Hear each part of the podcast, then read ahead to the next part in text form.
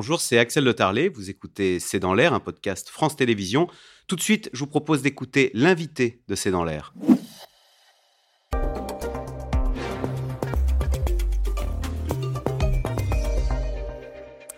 Catherine Ney, quel plaisir de vous recevoir. Vous êtes journaliste, chroniqueuse, euh, chroniqueuse politique à Europe 1 et vous publiez Le Grand Théâtre du euh, Pouvoir, 40 ans de vie politique française aux éditions On commence avec euh, l'un d'ailleurs que, vous avez beaucoup décrit dans vos livres, Nicolas Sarkozy, qui est en proie en ce moment au cours d'appel dans l'affaire. il y en a tellement des affaires, là, c'est l'affaire Bismuth. Justement, comment expliquer, Catherine Ney, que Nicolas Sarkozy, le nom de Sarkozy, est mêlé à une dizaine d'affaires judiciaires? Euh, oui, moi je crois qu'il y a eu entre lui et, le pouvoir judiciaire une incompréhension qui a commencé très tôt. La, la première fois qu'il est venu à une réunion de la Chambre à la Cour de cassation. Et euh, c'était, il, avait, il avait nommé euh, Rachida Dati euh, premier. c'est la première fois qu'une femme devenait garde des, Sceaux. Et là, il disait, je la regardais assise au milieu de tous ces hommes en hermine, et, et voilà, et je voyais tous ces gens, même couleur, même voilà, comme des petits pois. Enfin. Des petits pois sans saveur. Des petits pois sans saveur et une odeur. Bon, donc euh, on ne traite pas comme ça des hauts magistrats qui sont pleins de leur euh, pouvoir. Et donc ça s'est assez mal passé. Je crois qu'ensuite il a eu euh, une prise de bec assez rude avec le procureur Nadal. Mhm.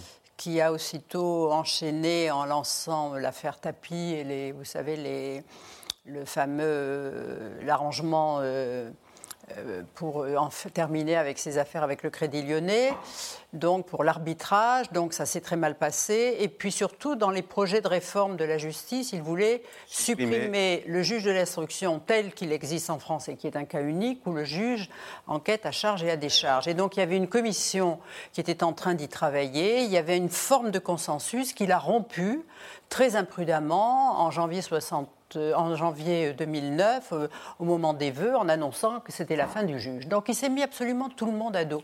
Et donc, et donc il a créé autour de lui quelque chose qui, qui est euh, même hors norme, si vous voulez, c'est une hystérisation. Les, les, gens le. Il s'est mis à dos le, pouvoir le, pouvoir des juges qui le lui rendent.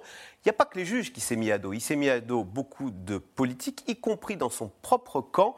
Catherine je voudrais d'abord vous faire écouter ce qu'a dit ce matin Bruno Retailleau, qui est candidat à la présidence de LR, donc l'ex-UMP. Ah. Il parle de Nicolas Sarkozy. Écoutez ce que Bruno Retailleau dit de Nicolas Sarkozy. Il a dit il y a quelques semaines, euh, si c'est Retailleau qui gagne, euh, je, partirai. Ben, moi, je lui ai dit, je ne, je ne vous retiens pas. Ouais. Donc il fait plus tellement passer un boulet aujourd'hui pour la droite? Bah, En tout cas, c'est un manque de loyauté. Mmh. Moi, j'étais. Mais les militants, euh, j'ai fait beaucoup, beaucoup, beaucoup de fédérations, beaucoup de meetings, et je vous assure que les militants ont été profondément déçus parce que nos militants ont été les premiers soldats à prendre tous les coups pour euh, Nicolas Sarkozy. Ils ont fait toutes ces campagnes jusqu'au bout, et là, c'est un manque de loyauté que de ne pas avoir soutenu Valérie Pécresse et que d'avoir soutenu justement notre adversaire Emmanuel Macron aux dernières présidentielles. Catherine Ney, c'est vrai qu'il n'est pas très élégant vis à -vis de son ancien parti Nicolas Sarkozy Il n'a pas soutenu Valérie Pécresse, mais il faut raconter aussi l'histoire. Vous savez, quand Valérie Pécresse a été euh, candidate à la région Île-de-France, il y avait un grand meeting et Nicolas Sarkozy avait fait dire par son directeur de cabinet euh, au sien qu'il viendrait au meeting. Et elle, elle a refusé qu'il vienne en disant il va me faire perdre. Et elle l'a appelé pour lui dire ne viens pas. Donc, ce qui crée déjà voyez, euh, peut-être pas quelque chose de très amical. Et puis ensuite, il y a eu les primaires où elle n'a pas soutenu Nicolas Sarkozy elle a soutenu Alain Juppé, elle a quitté le RPR pour faire son parti euh, toute seule. Et quand elle est revenue, parce qu'elle voyait bien qu'elle ne pouvait pas euh, être élue sans revenir euh, dans le parti, elle disait Mais moi, je suis une Chiracienne, je suis une Chiracienne. Et Nicolas Sarkozy disait Mais c'est moi qui l'ai faite ministre pendant cinq ans, c'est pas Jacques Chirac. Donc il a estimé que elle était, elle, pas très réglo avec lui.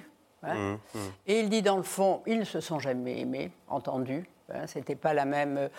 Et il a dit écoutez, je ne l'aime pas et elle ne fera pas un bon score. Il croyait pas en elle. Donc il dit je ne vais pas me forcer à appeler à voter pour elle parce que. Enfin, il ne pensait pas que le score serait aussi mauvais. Mais c'est ça l'histoire, vous voyez Donc on l'accable lui, on pourrait l'accabler elle. Vous voyez, c'est des histoires de.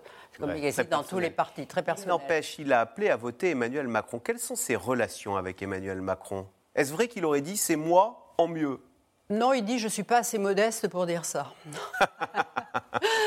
non, je ne sais pas s'il a dit ça. Comme je ne suis pas sûr qu'il ait dit euh, ce que euh, le propos que euh, Bruno Mais on a l'impression qu'il ne veut plus faire gagner son camp, comme si avait été le dernier à avoir porté C'est-à-dire qu'il dit qu'est-ce que c'est mon camp Après tout, il s'est représenté à la primaire et il dit mon camp n'a pas voulu, pas voulu de moi. Alors qu'est-ce que c'est mon camp aujourd'hui Et il trouvait que comme euh, il était un peu à l'image de tous les Français, pourquoi est-ce que, que, Emmanuel Macron a été réélu Et c'est sa réélection qui est euh, quelque chose d'hors norme, parce que déjà sa première élection était quelque chose, un cas unique. Hein. Mais là, c'est encore plus parce qu'il a été réélu sans avoir fait campagne, puisqu'il était trop préoccupé par la campagne européenne, sans avoir demandé aux Français de lui donner une majorité. D'ailleurs, ils l'ont exaucé puisqu'ils ne lui ont pas donné, vous voyez. Et donc, euh, il a été élu parce que, parce que les Français n'avaient pas le choix. Les Français ne voulaient pas de Mélenchon, les Français ne voulaient pas de, de Madame Le Pen. Donc, et, comme, et, comme Madame euh, Pécresse était éliminée parce qu'elle n'était pas une bonne candidate, eh ben, il a dit ben, je vais soutenir celui qui peut gagner. Et il estimait, c'est son calcul, que pour exister, les LR tout seuls ne pouvaient pas s'en sortir et qu'il fallait investir la Macronie. Il ne se représente pas dans 4 ans. Mmh. Et en étant ministre, en existant et en étant des ministres importants, ce qu'il aurait pu négocier, c'est une façon. Lui, il a pensé que la survie passait par l'investissement dans la Macronie. Mmh. Il s'est trompé puisqu'il n'a pas été suivi. Mais c'était un calcul. Et ça, c'est le grand enseignement d'ailleurs que vous précisez dans votre préface. C'est que maintenant, on peut être élu président de la République presque par inadvertance ou sans, sans tellement faire campagne, alors que vous nous dites les premiers présidents de la cinquième, je, cite, vous citez Jacques Chaban-Delmas, qui disait François Mitterrand, avant d'être élu président, il a mené une vie de chien. Ben oui, parce que pour, pendant 23 ans, euh, je veux dire, euh, il s'est posé en rival du général de Gaulle dès 58, vous voyez, et il, a, réussi, alors qu'il n'était pas socialiste, à être candidat en 65. Et moi, je dirais que c'est la médiocrité du personnel socialiste qui l'a beaucoup aidé. Mais à partir du moment où il a investi la gauche, et avec des hauts et des bas, des échecs et tout ça, mais il n'a pas cédé. Et, sa prise du, PS en 71, c'est quand même un hold-up, c'est presque une pièce de théâtre. Un, et ensuite, il fallait labourer le terrain. Mais donc, il fallait, voilà, parce que voilà, tous les week-ends, il le racontait dans ses chroniques de l'unité, prendre le train, aller au fin fond de la France, faire un meeting devant 200 militants, coucher chez l'habitant, reprendre le train. Il n'y avait pas d'argent à l'époque, vous voyez, le Parti Socialiste, n'était pas, puisqu'il n'était pas au pouvoir, il y avait...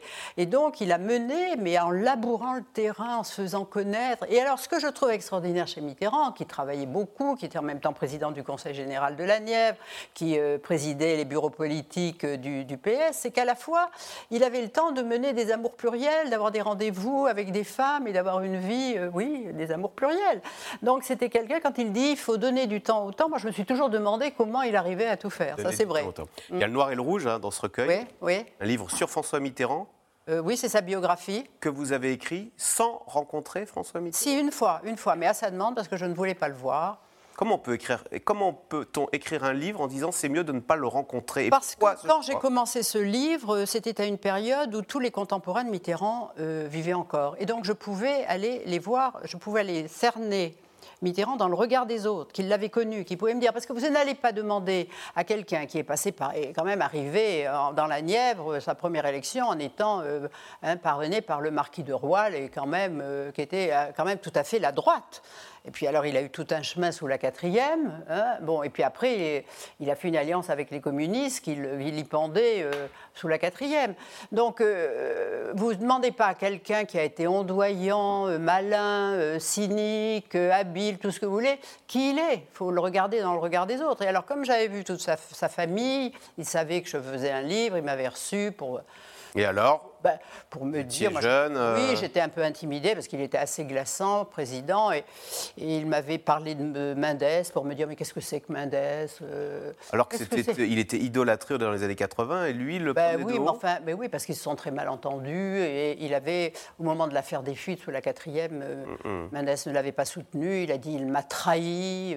et alors moi je riais parce que en 81 les socialistes disaient regardez Mendes qui pleurait le jour de l'investiture, il était heureux. Ah. C'était des larmes de joie parce que Mitterrand était élu, c'était des larmes parce qu'il pleurait sur lui-même. Voilà, ça s'appelle le Grand Théâtre du Pouvoir.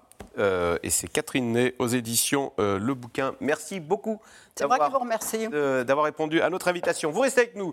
Tout de suite, c'est dans l'air. Nous revenons sur la guerre en Ukraine avec ce tournant, puisque désormais c'est le territoire russe qui est ciblé par les Ukrainiens. C'est dans l'air est intitulé Des frappes en Russie. C'est tout de suite.